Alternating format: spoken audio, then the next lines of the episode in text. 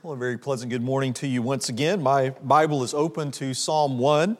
Psalm 1, and I would invite you to open your Bible there as well to the text that our brother Richard read for us as we began our assembly and worship to God this morning. When God created us as people who are in His image and according to His likeness, He gave us a choice of living life one of two ways. We can either live life His way or we can live life Satan's way. And you see that all throughout the scripture, even going back to the very beginning. As you think back to the Garden of Eden, God obviously gave man, Adam, a choice. In Genesis chapter 2, verses 16 and 17, we read that that choice consisted of Adam either choosing, deciding to partake of the tree of the knowledge of good and evil, uh, not to partake of the tree of knowledge of good and evil and uh, live, or to eat from it and die. And of course, we all know the choice that Adam and Eve made. Under Moses in Deuteronomy chapter 30, verses 15 through 20, we read there that God gave Israel, his own chosen special people, a choice. It was a choice between life and prosperity or death and adversity. In the days of Joshua, as we go on throughout Israel's history, at the very end of Joshua's life in Joshua 24, verses 14 and 15, we probably all remember, even the little ones here this morning, the words, really the choice that Joshua God, through Joshua, was setting before his people at that point. That they could either serve the true and living God of heaven, or they could serve the false gods of their fathers, or the false gods of the land in which they were living. And even, as Jesus Christ came on the scene and he began to preach, and especially as he preached what we call the Sermon on the Mount and that great mountain message Toward the very end of that message in Matthew chapter 7, verses 13 and 14, Jesus, God, was giving all who listened to that sermon a choice. You can either walk in the wide way or you can walk in the narrow way. And such, I believe, is the case when we come to Psalm 1 as this psalm really serves as a gateway to the entire Psalter, I believe God is calling upon all of us here to choose which way we are going to walk and to choose which path we're going to walk in for the rest of our life before we continue on to the rest of the Psalms. Are we going to walk in the foolish way or are we going to walk in the wise way? Are we going to walk in the wicked way or are we going to walk in the righteous way? And so this morning, as we look at this introductory psalm, we're going to look at it from that particular vantage point to think about the two ways that are described for us here at the beginning of the collection of psalms. First of all, we want to consider what the psalmist has to say to us in verses 1 through 3 about the righteous way. Let's read those verses again. The psalmist begins here by saying, How blessed is the man who does not walk in the counsel of the wicked, nor stand in the path of sinners, nor sit in the seat of scoffers, but his delight is in the law of the Lord, and in his law he meditates day and night. He will be like a tree firmly planted by streams of water, which yields its fruit in its season, and its leaf does not wither, and in whatever he does, he prospers. This psalm, of course, is reminiscent, at least in my mind. It is very similar to the way that Jesus began that Sermon on the Mount, as we mentioned just a moment ago, the greatest sermon that was ever preached. It is very similar to the Beatitudes that Jesus spoke as he began the Sermon on the Mount there in Matthew's record of that particular sermon. Blessed are the poor in spirit, for their, theirs is the kingdom of heaven. Blessed are those who mourn. Blessed are those who are meek. Blessed are those who are reviled for the name of Jesus Christ, and all of those statements of blessing. And as that is recorded for us in the Gospel of Luke as well, although we may not know that particular passage as well, but there Luke records Jesus as giving some statements of blessing but also some statements of woe that follow. And here, in that kind of vein, in that kind of thought, the psalmist is opening Psalm 1 by telling us how blessed is a particular person, how blessed is the man. And so, from the very first words that he wrote, the psalmist is making clear to us, I believe, that it is only those who choose to walk in this way that he is describing for us here in verses 1 through 3. It is only those people who make the decision in their life that they are going to walk in the righteous way that are truly blessed people. It is only those people who make that decision to walk in the righteous way who are truly happy people. You know, the world, world uses the word happiness to mean a lot of different things.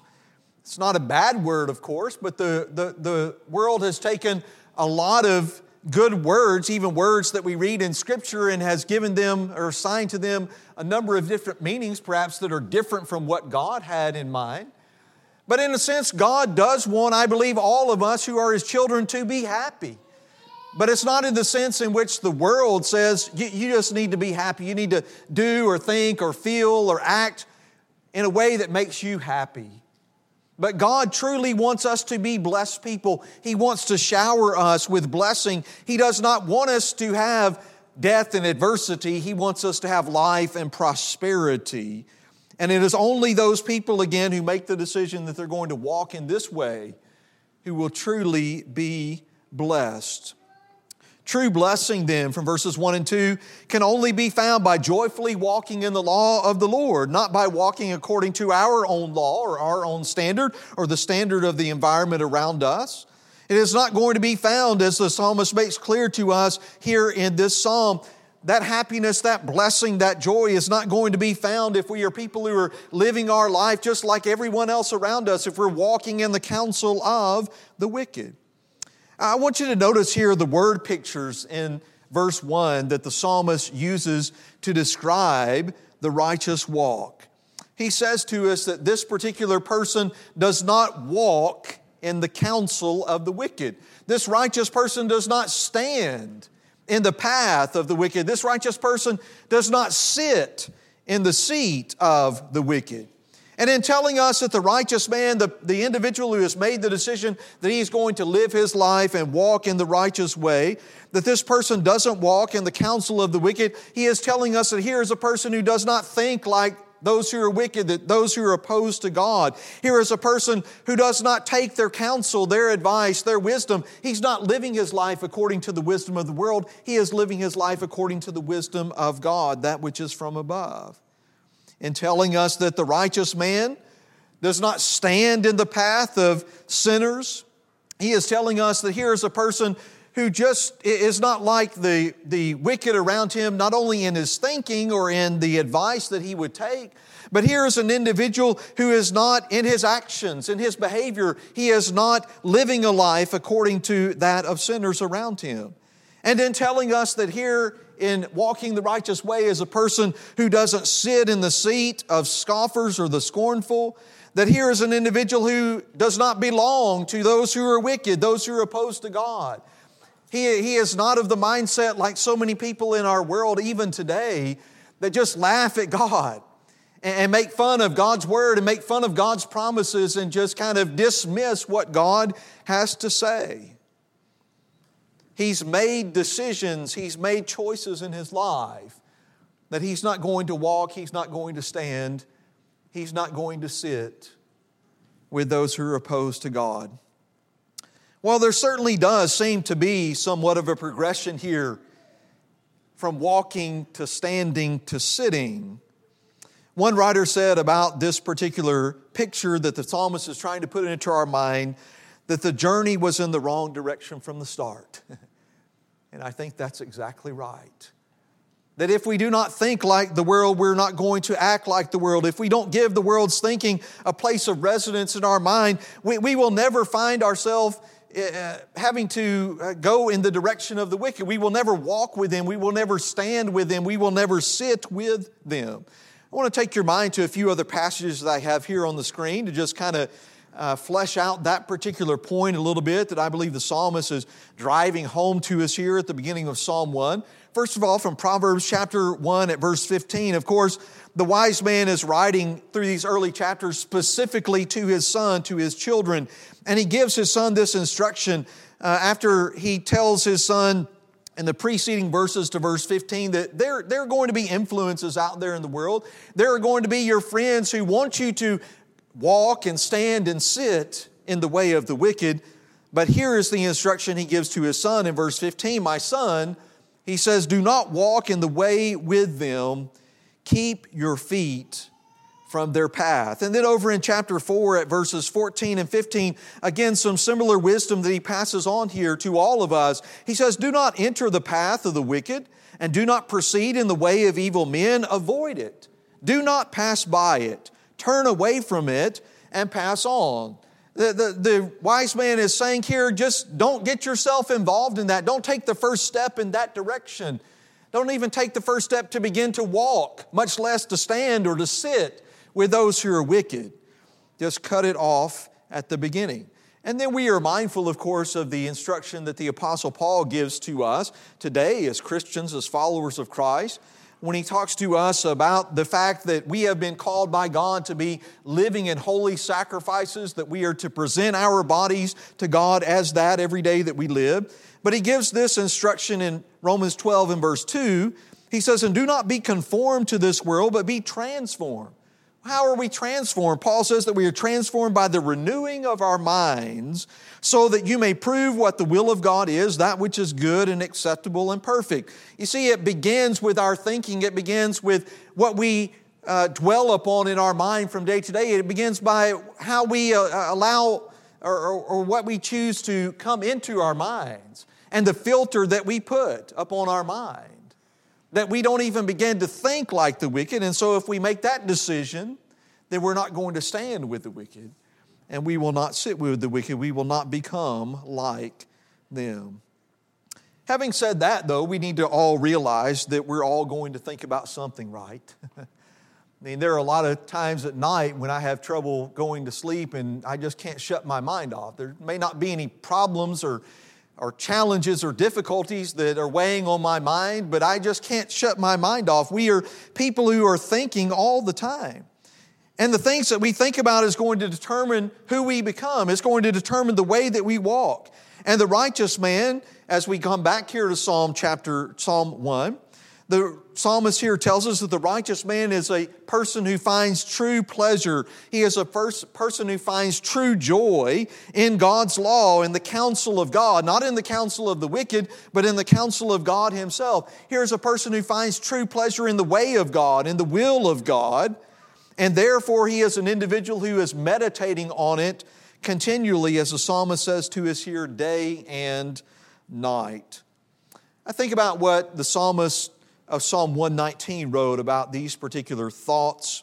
And I don't know exactly who it was, if it was David or someone else that wrote Psalm 119, but this whole entire psalm, the longest psalm in the Psalter, 176 verses long, is just all about the Word of God and our relationship to the Word of God and our relationship to the one who gave the Word, God Himself. Notice some things that He says here in the passages I have on the screen.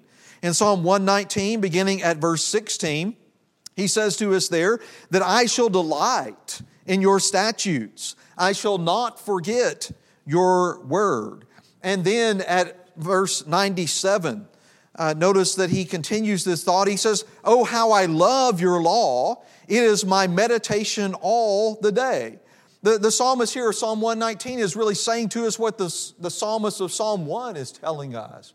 That here is an individual who just finds a joy, a pleasure, a delight in coming to the Word of God, that he can find treasures there, that he has taken God's Word and treasured it or hidden it in his heart so that he wouldn't sin against God. That what is going into his mind every day, what is directing his thought process, is what is directing his daily life, his actions, his behavior. The psalmist also tells us as we come back to this these pictures that he is putting in our mind of the righteous way, of that individual that is chosen that way. When we come back to Psalm 1 at verse 3, he says to us here that the righteous individual is comparable to this strong, stable, healthy tree that, that is drawing sustenance from this refreshing river that, that gives it everything it needs to prosper, everything it needs to be productive, so that it is a fruitful individual. Here is a person who is prospering spiritually. Here's a person who is producing spiritual fruit, if you will. As you think about a tree that uh, perhaps as he's calling our attention here to a fruit tree, maybe we may not have a whole lot of fruit trees around this part of the country. Uh, but if you go to other parts of the country, they're, they're all over the place. And you can just see uh, that tree that is full, that is vibrant, that is colorful, that is healthy, it is strong, it is stable. And that's the picture that the psalmist is trying to paint in our minds. Here is a person, if you want to have stability in your life, if you want to be fruitful and productive for God, here is the kind of person you need to be. Here is the choice you need to make in your life about the way in which you are to walk. In essence, we could sum that up by saying that the righteous way yields a fruitful life in the Lord. Think about again over in Psalm 92 what the psalmist has to say to us here about having a fruitful life. Psalm 92, beginning at verse 12, he says to us here in kind of similar language that we're reading this morning from Psalm 1 that the righteous man will flourish not, not just survive, but here's an individual who's going to thrive. The righteous man will flourish like the palm tree. He will grow like a cedar in Lebanon. We, we may not know it, that, that language or that picture of a cedar in Lebanon is kind of lost on us today because we're living in a different time. We're living in a different place, halfway around the world from Lebanon. But you might remember from your studies in the Old Testament, those, those cedars of Lebanon were strong, mighty, tall trees. That, that was strong, solid wood. And so he's saying that we will grow up like that, the righteous man will.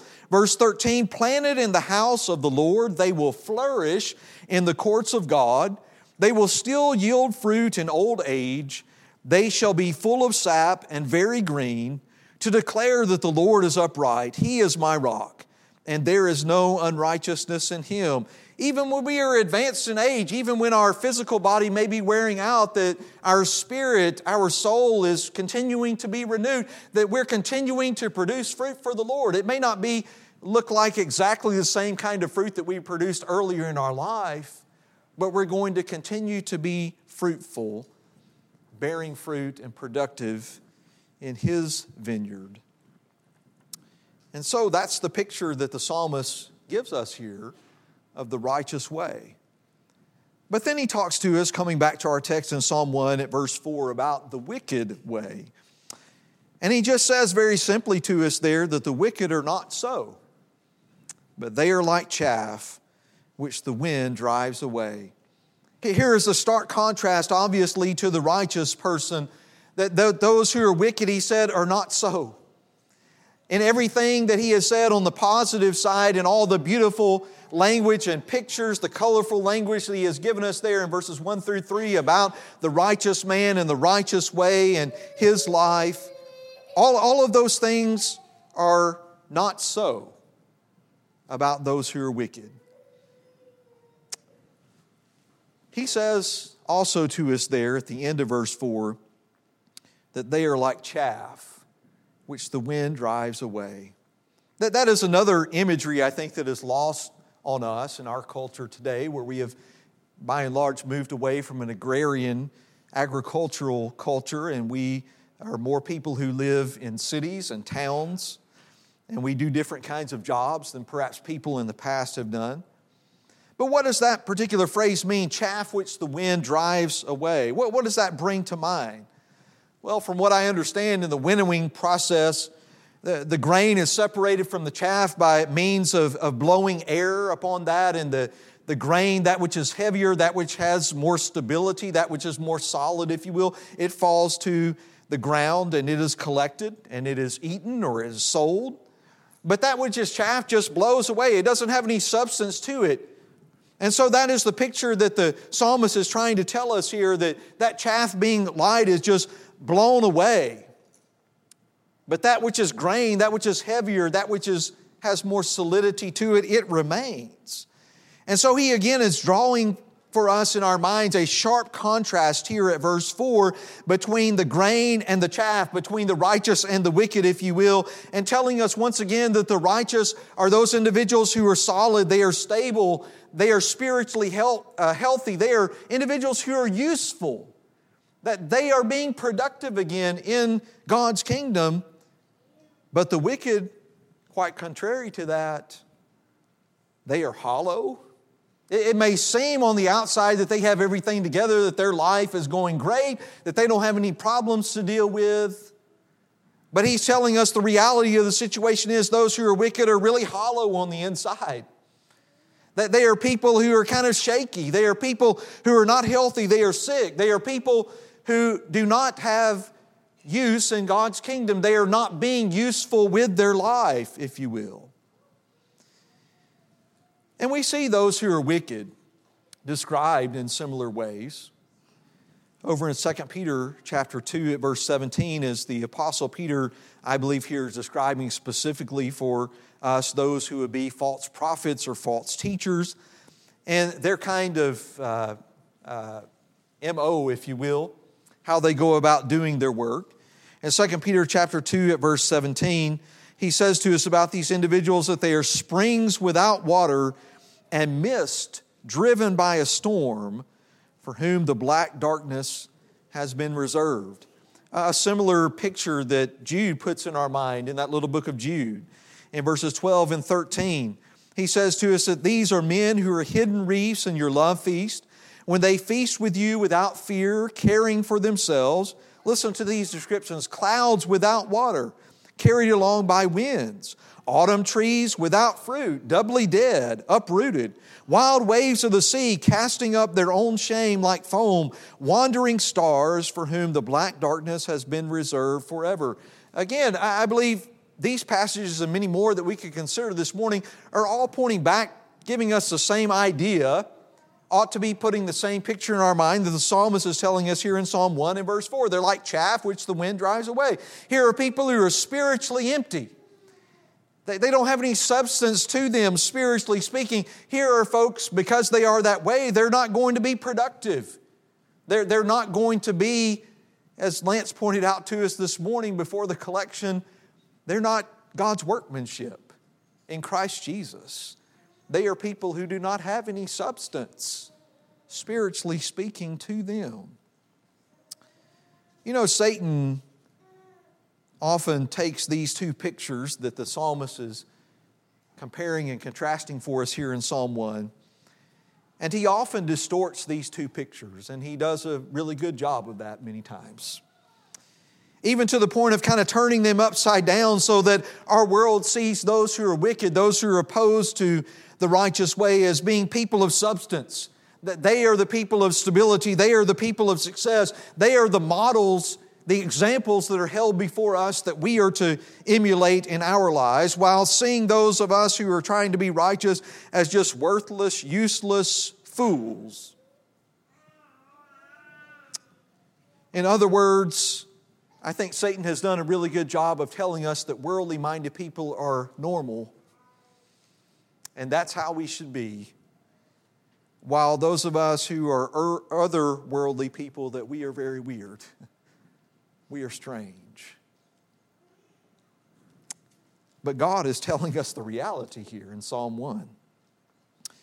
While, the common perception is that the wicked are those who are successful and the righteous are just total failures, that is only a mirage. The reality is just the opposite. And that is what I believe the psalmist is trying to point out to us here in Psalm 1 as you think about that particular point, to think about a few other things that the psalmists have written to us along these lines. From Psalm 73, Psalm 73, beginning at verse 1. Here the psalmist Asaph said, Surely God is good to Israel, to those who are pure in heart. But as for me, my feet came close to stumbling, my steps had almost slipped, for I was envious of the arrogant, and I saw the prosperity of the wicked. For there are no pains in their death, and their body is fat. They are not in trouble as other men, nor are they plagued like mankind. That, that is not just an American problem. That's not just a 21st century problem that we as Christians today have. It has always been the case that those who have walked in the righteous way have looked at those who are wicked, and maybe from a, an earthly perspective, from a temporary perspective, it looks like they have everything together. It looks like they have no troubles, no problems, no issues at all to deal with. But that's just the perception. That is something that is a mirage. It is not the reality. The psalmist also speaks about that in Psalm 37. This entire psalm really is an encouragement, it is an admonition that we are not to uh, fret. We are not to be worried about those who are wicked. We are not to certainly want to be like them. Psalm 37, notice a few verses I have here on the screen. First of all, verses 1 and 2. The psalmist here says, Do not fret because of evildoers, be not envious toward wrongdoers, for they will wither quickly like the grass and fade like the green herb beginning down at verse 9 and reading through verse 11, he goes on to say, For evildoers will be cut off, but those who wait for the Lord, they will inherit the land. Yet a little while, and the wicked man will be no more, and you will look carefully for his place, and he will not be there. But the humble will inherit the land and will delight themselves in abundant prosperity. And then down to verse 18 the Lord knows the days of the blameless, and their inheritance will be forever. They will not be ashamed in the time of evil, and in the days of famine they will have abundance. But the wicked will perish, and the enemies of the Lord will be like the glory of the pastures. They vanish like smoke, they vanish away. This is just a constant refrain, especially throughout the Psalms, as we look at our own life and we think sometimes, why are we having to suffer? Because we have made the choice to walk in the righteous way. Aren't we again, as the Psalm, Psalm 1 begins, we are to be blessed people? How blessed is the man who walks in the righteous way? Certainly that is true. And so Satan sometimes can even play tricks with our minds, and he can begin to cause us to think, well, maybe I'm doing something wrong. maybe I have chosen the wrong path in life. But God is telling us the reality. He is pointing us all the way to the end that those who are righteous are going to stand, and those who are wicked are not. Which brings us to the end of this short psalm, the end of the two ways that the psalmist describes for us here in verses 5 and 6. He says, Therefore, the wicked will not stand in the judgment, nor sinners in the assembly of the righteous. For the Lord knows the way of the righteous, and the way of the wicked will perish. Now, as we come to the end of Psalm 1. Now, the common perception has gone by the wayside. And now reality sets in. But because, as we just described, as the psalmist has described for us back in verse 4, because those who are wicked are just kind of empty shells, he says to us at the end of the psalm that they will not stand in the judgment that they will not be in attendance in the assembly of the righteous. And we can think about that even now, that they're not going to be among those who are counted as righteous people before God. They're not going to be in the midst of us. They're not going to be in the assembly. They're not going to be in Christ's church. Or we can think about that later in the final judgment, that they're not going to be able to stand because they did not make the decision at some point in their life that they were going to go in the righteous way. While the Lord certainly knows the way of both individuals, He knows the way of the righteous and the way of the wicked. I believe the psalmist is calling to our attention here at these last two verses when he tells us the Lord knows the way of the righteous that God takes special notice of and God provides special care for, and yes, God approves of the way of those who are his righteous ones. Once again, going back to Psalm 37, Psalm 37, and toward the end of that particular psalm, again, the psalmist is just driving this point home again, uh, uh, once again, that he has been making throughout this entire psalm. At verse 35, he says, I have seen a wicked, violent man spreading himself like a luxuriant tree in its native soil. Then he passed away, and lo, he was no more. I sought for him, but he could not be found. Mark the blameless man and behold the upright, for the man of peace will have a posterity. But transgressors will be altogether destroyed. The posterity of the wicked will be cut off. But the salvation of the righteous is from the Lord. He is their strength in time of trouble. The Lord helps them and delivers them. He delivers them from the wicked and saves them because they take refuge in Him. Again, God knows everything that's going on. We need to remember that sometimes, and maybe we, we quickly forget that as we look into our world today and we see all the chaos that is going on. We, we see all of the uh, things that are being said and done that are, are in such opposition to God's will. But we need to remember that, that God is seeing all of that. He knows the way of the wicked as well as the way of the righteous, but He has a special care for, and He's going to take care of us, even if we should lose our earthly life. That God is going to provide for us.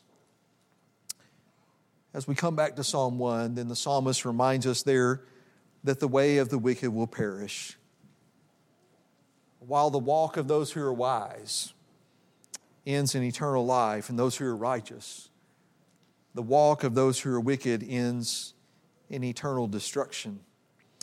Once again, from Psalm 92, we've looked at a passage already from this psalm, but to look at a few verses before what we just read, back to verse 5, the psalmist here writes, How great are your works, O Lord, how your thoughts are very deep. A senseless man has no knowledge, nor does a stupid man understand this that when the wicked sprouted up like grass and all who did iniquity flourished, it was only that they might be destroyed forevermore. But you, O Lord, are on high forever. For behold, your enemies, O Lord, for behold, your enemies will perish, and all who do iniquity will be scattered. And then, as we said at the very beginning of our sermon this morning, the words of Jesus himself as he is closing down that great mountain message in Matthew 7, verses 13 and 14, that we all have a choice about which way we're going to live. But if we choose to walk in the broad way, that's going to lead to destruction, eternal destruction. If we choose to walk in the narrow way, the righteous way, that is going to lead us to life eternal. One writer said about this closing verse here at Psalm 1, he said, So the two ways, and there is no third, part forever. I think we as Americans are just kind of used to, in a lot of ways, a lot of things in our life, we are used to having a lot of options, aren't we? We're used to having a lot of choices. When we go to a fast, uh, fast food place or sit down restaurant, we want to look at the menu. We want to see what all of our options, what all of our choices are about what we can eat that particular day. We are, we are used to having choices. But the psalmist is calling our attention here in Psalm 1 as he begins this collection of Psalms that there are not a multitude of choices when it comes to the way that we live our life. There are only two. And we can choose to walk in the righteous way or we can choose to walk in the wicked way. The choice is up to us. As He has done since the time that He created us, God still gives us a choice today between one of these two ways in which we're going to live our lives. What about you this very morning? Which way are you choosing today? Because you are choosing one of those two ways. There, there is no a neutral path. We, we can, as Jesus said in the Sermon on the Mount, sit on the fence. We cannot serve God and wealth. We have to make a choice. And so the psalmist is calling us through Psalm 1 this morning to make a choice. Which way are you choosing this morning? Are you choosing the way of righteousness or are you choosing the way of wickedness? If you are walking in the wicked way, all hope is not lost. God has provided a, a remedy for our problem of sin, and it's His Son, Jesus the Christ. Would you come to Him this morning? Would you get off that wicked path? And would you come and walk in the way of righteousness, the way of the Son of Jesus Christ? You can come this morning before this audience confessing your faith that Jesus is the Christ. He is the Son of God. You can come repenting of your sins, and we'll be happy to baptize you into Christ this very hour. You can have all those sins washed away, taken away if, as a child of God, you started down the righteous path at some point in your life in the past, but maybe you have gotten off the path and you have begun to walk and to think, to stand, to sit. You have become to, you have started to look like the people of the world around us that don't care about God. All hope is not lost for you either. You can get back on the righteous way this morning. You can get back on the path that leads to eternal life. It may just be this morning that you're struggling because it is a difficult way to walk. Jesus didn't uh, tell us that it's going to be easy, He said it's going to be very difficult. And it may be that those difficulties are weighing you down and you need some help to walk in the righteous way.